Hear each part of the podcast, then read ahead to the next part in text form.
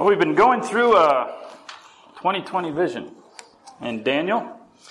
And uh, when we started this, I had no idea how accurate some of these and, and how uh, poignant some of these lessons were going to be to the things that would take place this year.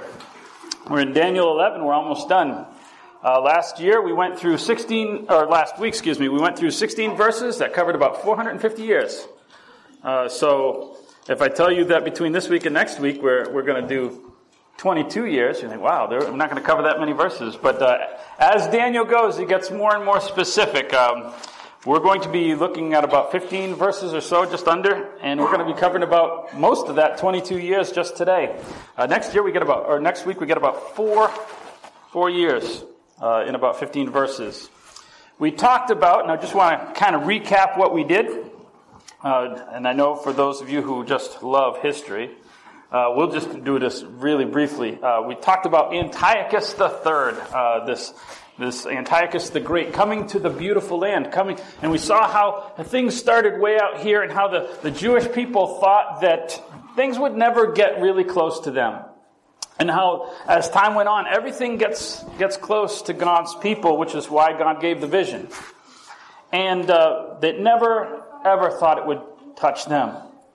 We have the ability to avoid. Uh, we have that wonderful ability as human beings to rationalize and think that think that things will never touch me. And, and part of it, I think, is just because you know you, those people are those people, those conspiracy theorists, and we don't want to, you know, conspiracy theorists. We don't want to be one of them. Right? I'm old enough to remember when Bill Gates wanted to give all his money away if you would share something on Facebook. Do you remember that? Remember that? Now he wants to kill your children. I don't know what's happened to Bill Gates in the last 10 years. But uh, those, you know, conspiracy theorists. So we, we try to avoid those people.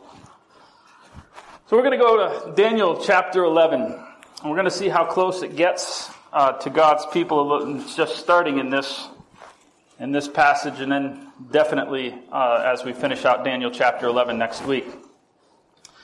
And it begins in verse 17. We're going through verse 28. It says, and now this picks up, still talking about Antiochus III, this, this conqueror.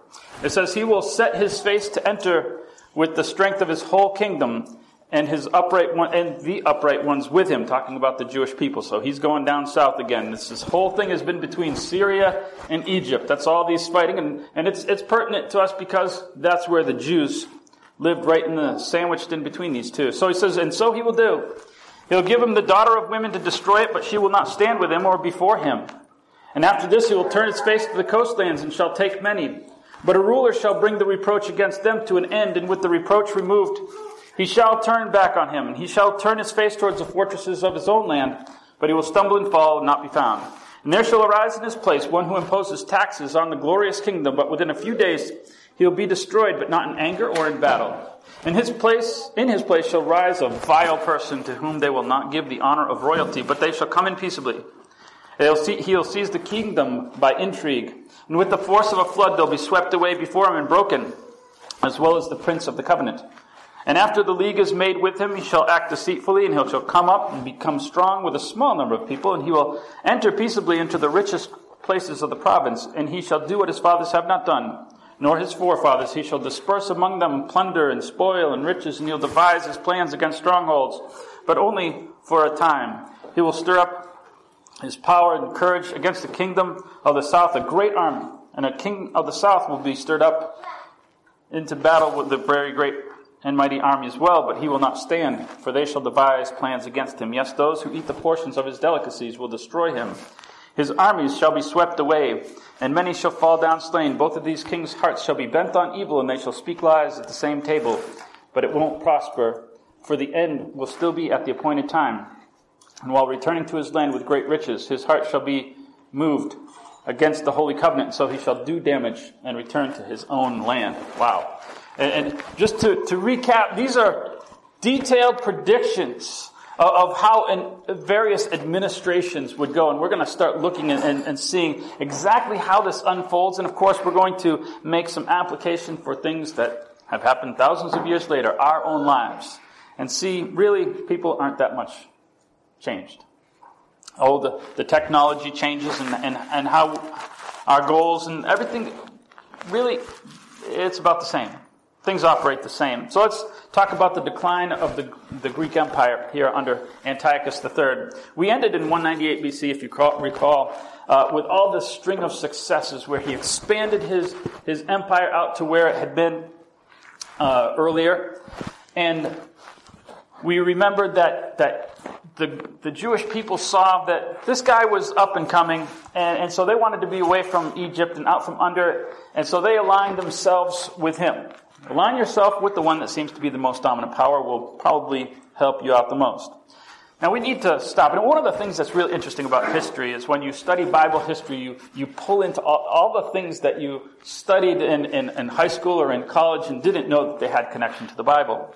Well, while the Bible's talking about this Antiochus the third guy doing all this, this king of the north, this king of Syria, Rome is up and coming. Now they're not the world power yet, but they're, they're a, a thing to be reckoned with. They've been losing some battles to a guy by the name of Hannibal all this time. You know that guy's name, right? Uh, well, Hannibal had had a bad turn of, of uh, events, and so he flees. And who does he turn to for for uh, hope? Now, he was Hannibal was the the general for Carthage. Carthage is what we would call Libya today. He runs and is uh, protected by Antiochus III. Rome is not quite strong enough to reach that far. And so this pulls in, wow, I didn't know that, that uh, Hannibal had connections to the Bible. Yes, he does. Um, and so a lot of things have uh, connection. In 195 BC is when he fled. So this is just a few years later. And Antiochus thinks he's so great. Now he's, he's got even a great general. And he's looking at Rome eventually. And um, he arrives at a plan because he's not strong enough right yet. He's, he's taken a lot of land back, but he's, got to arrive at a plan, and that's described here. It says he will give him the daughter of women. He's talking about the, the, uh, the king of the south here of, of, Egypt. So he does kind of what we had talked about way long, long ago that Egypt had tried uh, with not much success. This guy's going to try it also with not much, much success. He gives his daughter uh, in, in marriage for a treaty. This lady's name is Cleopatra, not the Cleopatra that was dating two thirds of the Roman triumvirate. Uh, but uh, this is the, the great great something or other grandmother of that lady. This is Cleopatra 1. And so he gives her, but it, it says, but she's not going to stand with him and, and she's not going to be for him. In other words, she didn't really care what dad thought. She got down to Egypt and said, I kind of like this guy. And, and, so she's like, I, I don't mind Egypt. I, maybe it wasn't a big desert back then. I don't know. But, but she kind of liked it. So she's like, I'm going to, I'm sorry, dad, you're on your own. So he gets mad. Uh, and, and now what to do? He can't quite attack Rome yet. And so it says he's going to turn his face to the coastlands. And so what he does is, is uh, he kind of wants to conquer, but he can't attack Rome. And what are we going to do? He attacks a bunch of islands. He's going to beat up on a bunch of islands um, off of the coast of Turkey. Now, Turkey was owned by Syria at the time, but it's kind of getting close to Greece. And Greece is kind of, the, the Greece and Macedonia are kind of declining a little bit. And Rome is kind of getting that that over towards Turkey. And so what, what happens is that uh, he's beating up on these islands, and he comes to an island by the name of Rhodes. Rhodes is actually mentioned in the Bible. Uh, and, and, at one point in time, I don't know if, if it was still standing, but this, there was a, one of the seven wonders of the world. There was a colossus there. I think it had fallen by this time. But uh, Rhodes didn't like it. Now they sent a message to, to Greece, or to, excuse me, to Rome. They said, uh, this Antiochus III guy is, is here. Can you send us some help? So they sent a message, basically a cease and desist order. And, uh, and, and Antiochus III, this, this passage talks about uh, reproach. He was very insulting. He said, he sent a message back to Rome. He said, uh, you have as much right to ask me why I'm in Rhodes as I have uh, I have to ask Italy why there's Romans there. Right? You keep your, you just keep your nose out. This is my area. I'll, I'll conquer. Well, they sent a guy by the name of Scipio. He's just a general. Uh, calls him a prince here, a, ruler of some sort, but uh, mostly a general. And he was a Teddy Roosevelt kind of guy. He was carry a big stick, uh, speak softly. So he didn't. He just uh, he wielded that stick and beat Antiochus III about the head, neck, and shoulders. And uh, he turned the reproach back on him. When, uh, when they beat them at Rhodes, he, he didn't just defeat Antiochus III. He said, okay, here's what's going to happen. You're going to leave all your stuff here. And you're going to basically hitchhike back to Syria with nothing. But not just that. You're going to um, pay us for having to come over here and do this. So, so you're going to pay for the, the war reparations. And then you're going to pay us taxes every year after this for like a couple of decades. And then just to make sure you you do everything we told you, I'm going to take your son, Antiochus IV, Antiochus Epiphanes, who we're going to talk about, we're going to take him and put him in prison in Rome. Now you're wondering, because we've talked about a, a few chapters ago how Antiochus IV Epiphanes gets to become the, the ruler of Syria when he's in prison. How is that going to happen? Well, we're going to get there. But first, we have to uh, close the loop here on this guy. So he goes back to his town. It says he will turn his face towards the fortresses of his own land, but he's going to stumble and fall and not be found. And here's what happened. He had no, no place to conquer. He has no authority. I mean, he has his own land, but he has no leverage. Every, all the leverage belongs with Rome. And now he owes money to them. So uh, here's a word to the wise. Whenever someone says the rich should pay their fair share, when those rich people make the rules, they never pay their fair share. That's just a fact of life. They raid temples or raise taxes, and that's what we see here. Uh, that's just always the way it's been. Somebody else pays their fair share. And so it was. He went and uh, he went to Persia. He went to uh, a temple. There was a temple to Bel. Now, Bel in Persia, what we call Iran, Bel was kind of their big deal. He was like their Zeus and he raids a temple. Now, he didn't even have other people do it for him. This, this guy was not maybe altogether there, but he goes into the temple himself, and he's raiding it, and the local townspeople got together a group and overpowered it, go in and kill him. And that's what it says. He's going to turn towards the fortresses of his own land. He's raiding them, and he will stumble and fall, not be found. The next guy is his son, Seleucus the fourth. He gets one verse. That's how important he is. In his place will arise one who imposes taxes on the glorious kingdom, but within a few days he'll be destroyed. There we go. Seleucus the fourth raised taxes. Uh, when I start, when I do the research, I look at a lot of sources, but I start with a general thing. I go to Wikipedia. That's the first place I go. I don't end there. You know what Wikipedia says about Seleucus IV? He raised taxes. That's what it says about it. That's, that's all he did. Um, so, so he's not so much. He is responsible probably for all the suffering of the Jews, however. Uh, not, not personally, just because he's incompetent. Uh, we get into this next passage about how in that guy's place arises a very vile person, and that very vile person is going to be the subject for the rest of this chapter. Antiochus IV, who's in jail. And uh, this guy Antiochus IV, it says that he becomes king through intrigue. In other words, something mysterious. And, and this guy is going to be a guy who makes treaties and, and tries to do all these things, and that's how he operates. And I don't know exactly how he did it. It's intriguing. There's a lot of mystery behind it, but this guy gets out of jail. And here's how he gets out of jail. Somehow, the, uh, Seleucus IV sends his own son. He has two, an infant and a and kind of a, a preteen, teenager kind of a age kid, and he sends him in place of Antiochus IV. So Antiochus IV gets out of jail. And his own son, the heir to the throne, is now in jail in Rome. At the same time he's getting out of jail, a general or a, or a guy in the administration poisons Seleucus IV. He doesn't die in battle because he didn't start any. He doesn't even die like dad in a coup, stirring up a bunch of anger. He just kind of, he's poisoned and that's that. When, when the Bible predicts these things, it's like so detailed. 400 years before it happens, all the details, and God says, this is how it's going to happen exactly. And it does. So he kind of works his way back, Antiochus IV does, and now he's on the throne. He's just kind of a temporary uh, regent because there's this other heir to the throne now. The, that guy is in prison, but it says that he will put down all of them with a with a flood. He puts them away. He leaves this one in jail. He kills the infant, and then he kills the, the guy who had tried to take the throne by poisoning his, his brother. So now he's officially on the throne. Well, that's uh, brings us to this one reference that talks about the.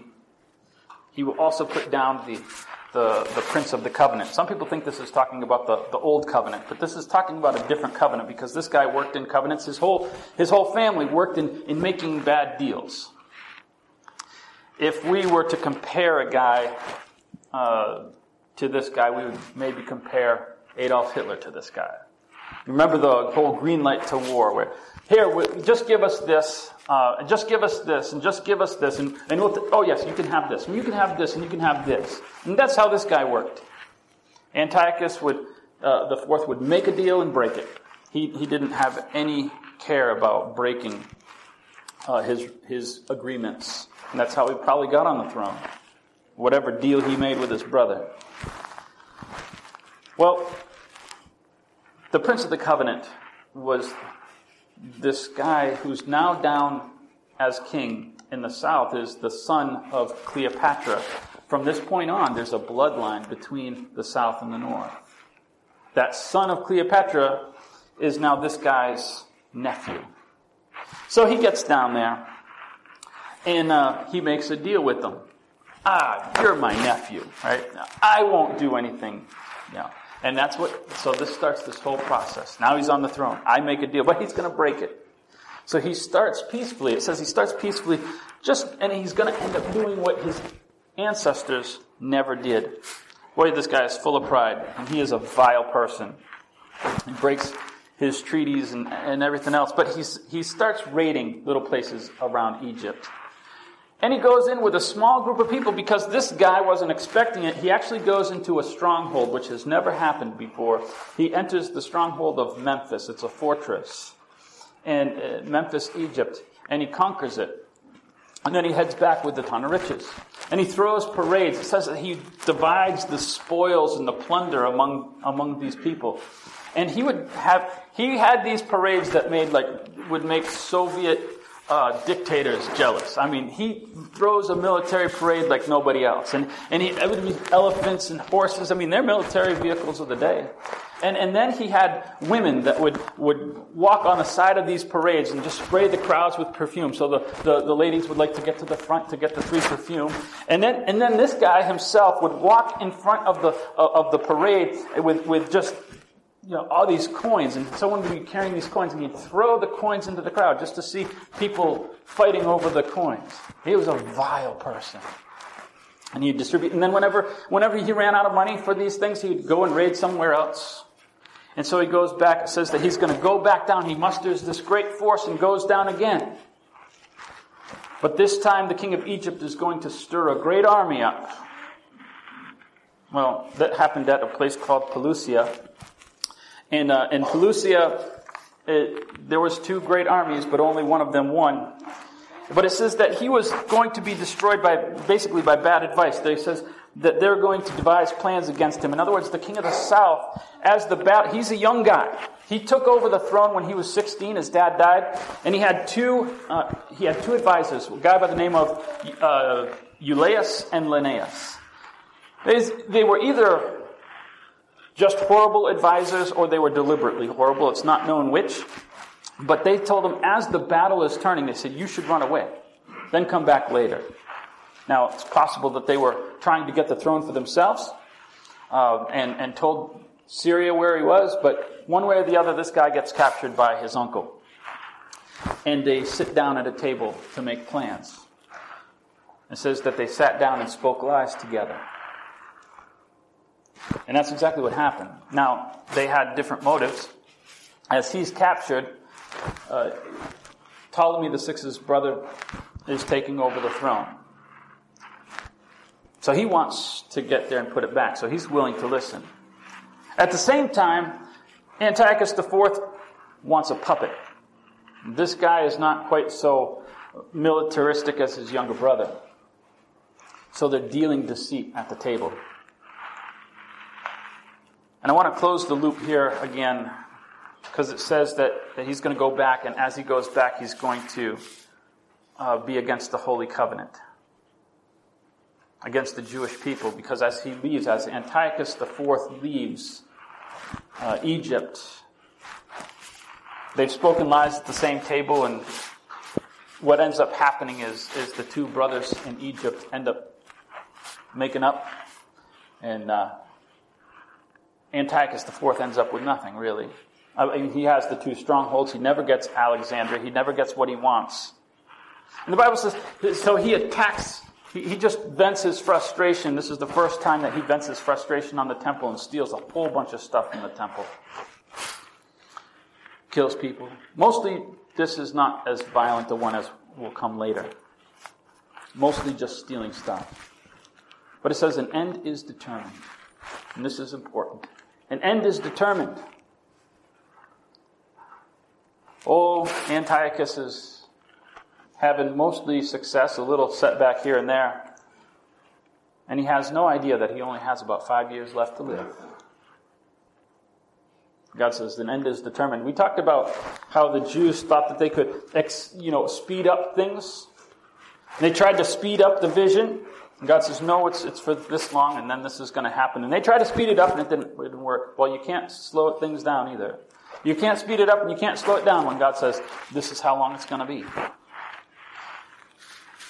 And he looked at, it was going to be so productive. I'm going to be, accomplish what my, my dad never did. We talked about self deception, and that's where I want to look at. We're talking about reality, and we have this ability not to look at reality. Self deception is, is such a, a strong part of us. And the self deception is obvious in this chapter from, from multiple sources. Uh, whether it be people convincing themselves that, that this guy is going to do what he, what he wants, or, or the Jews convincing themselves that, that they're going to go along with somebody and, and, and it's all going to work out for them in the end, which it never does. And we talked about those, those uh, aligning with secular ideas to try to accomplish spiritual things. I don't want to, to re-preach last week. How many agreements did Europe agree to? Convincing themselves that this one would be the one.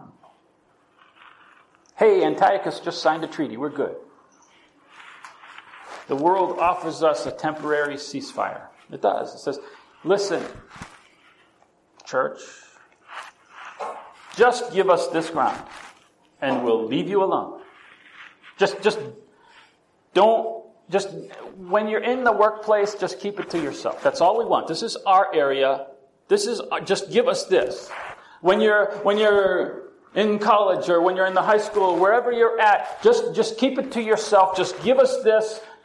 You keep it in your church building and we'll be okay. And, and little by little, we let the, the, the world kind of put us into this area. And, and we see what Antiochus was interesting is, is that Antiochus did that for as long as he needed until he had Egypt in a corner. And then he didn't feel the need to make treaties anymore. He just brought an attack right out in the open when he felt he had the position. And that's what happens if you're paying attention to the news. The church has been pushed into, for decades, into the church building. And we, we okay, we'll give up this ground. We'll give up this ground. We'll, we'll just do this. We'll, we'll and, and, and the world will leave me alone. And now they're looting churches. And they're burning churches. Because they feel emboldened. Because this is where we're at. It's pretty easy to find us. This is the only place where we make a noise. And so they don't feel the need to make treaties anymore. They've just made the treaties to get us in one little spot. That's the self deception. We arm ourselves with inferior weapons. As we said, we arm ourselves with secular ideas, whether it be politics or social justice or whatever those things are. We, we feel that those are spiritual, but it goes beyond that. We're all looking for the time when life goes back to normal. Aren't you looking time, forward to that time when life goes back to normal? What's normal? Well, when I get an education, uh, when I get a good job, when I get a nice house, when I can afford a nice car, uh, when I can do go to a nice sports game with, with no social distancing, hopefully, uh, when I can uh, whatever I want to do, and the things that I call life that bring me fulfillment and meaning, then I retire and oh yeah, through the whole thing, I'll go to church. That's life is normal. And then I die. Those are inferior weapons. They don't bring meaning to your life. I'm not saying don't get an education. I'm saying it won't bring meaning to your life. I'm not saying don't have a good job. I'm saying a good job won't give you fulfillment in life. Those things are the side issue. And faith, my Christianity, is the main issue. My faith is not a, oh yeah, by the way, I'll do this. There will be no fulfillment if I arm myself with an inferior weapon. That is self deception. And I do it to avoid a necessary action. I want to talk about a place called Birkenau. You know where Birkenau is? Some of you know where Birkenau is. It's a city, it's been there for hundreds and hundreds of years. But in the late 30s, someone decided to build a military installment right near it. That's at least what they told the townspeople. It was a concentration camp called Auschwitz. And the townspeople a lot of people look at the townspeople like victims, like anybody else. And maybe to a certain degree they are.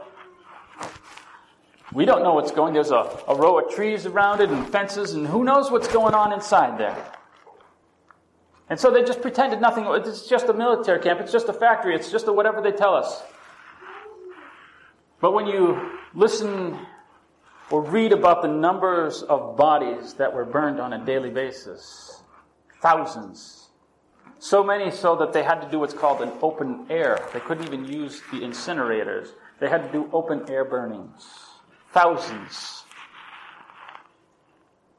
I used to work for a uh, fire and water damage restoration company.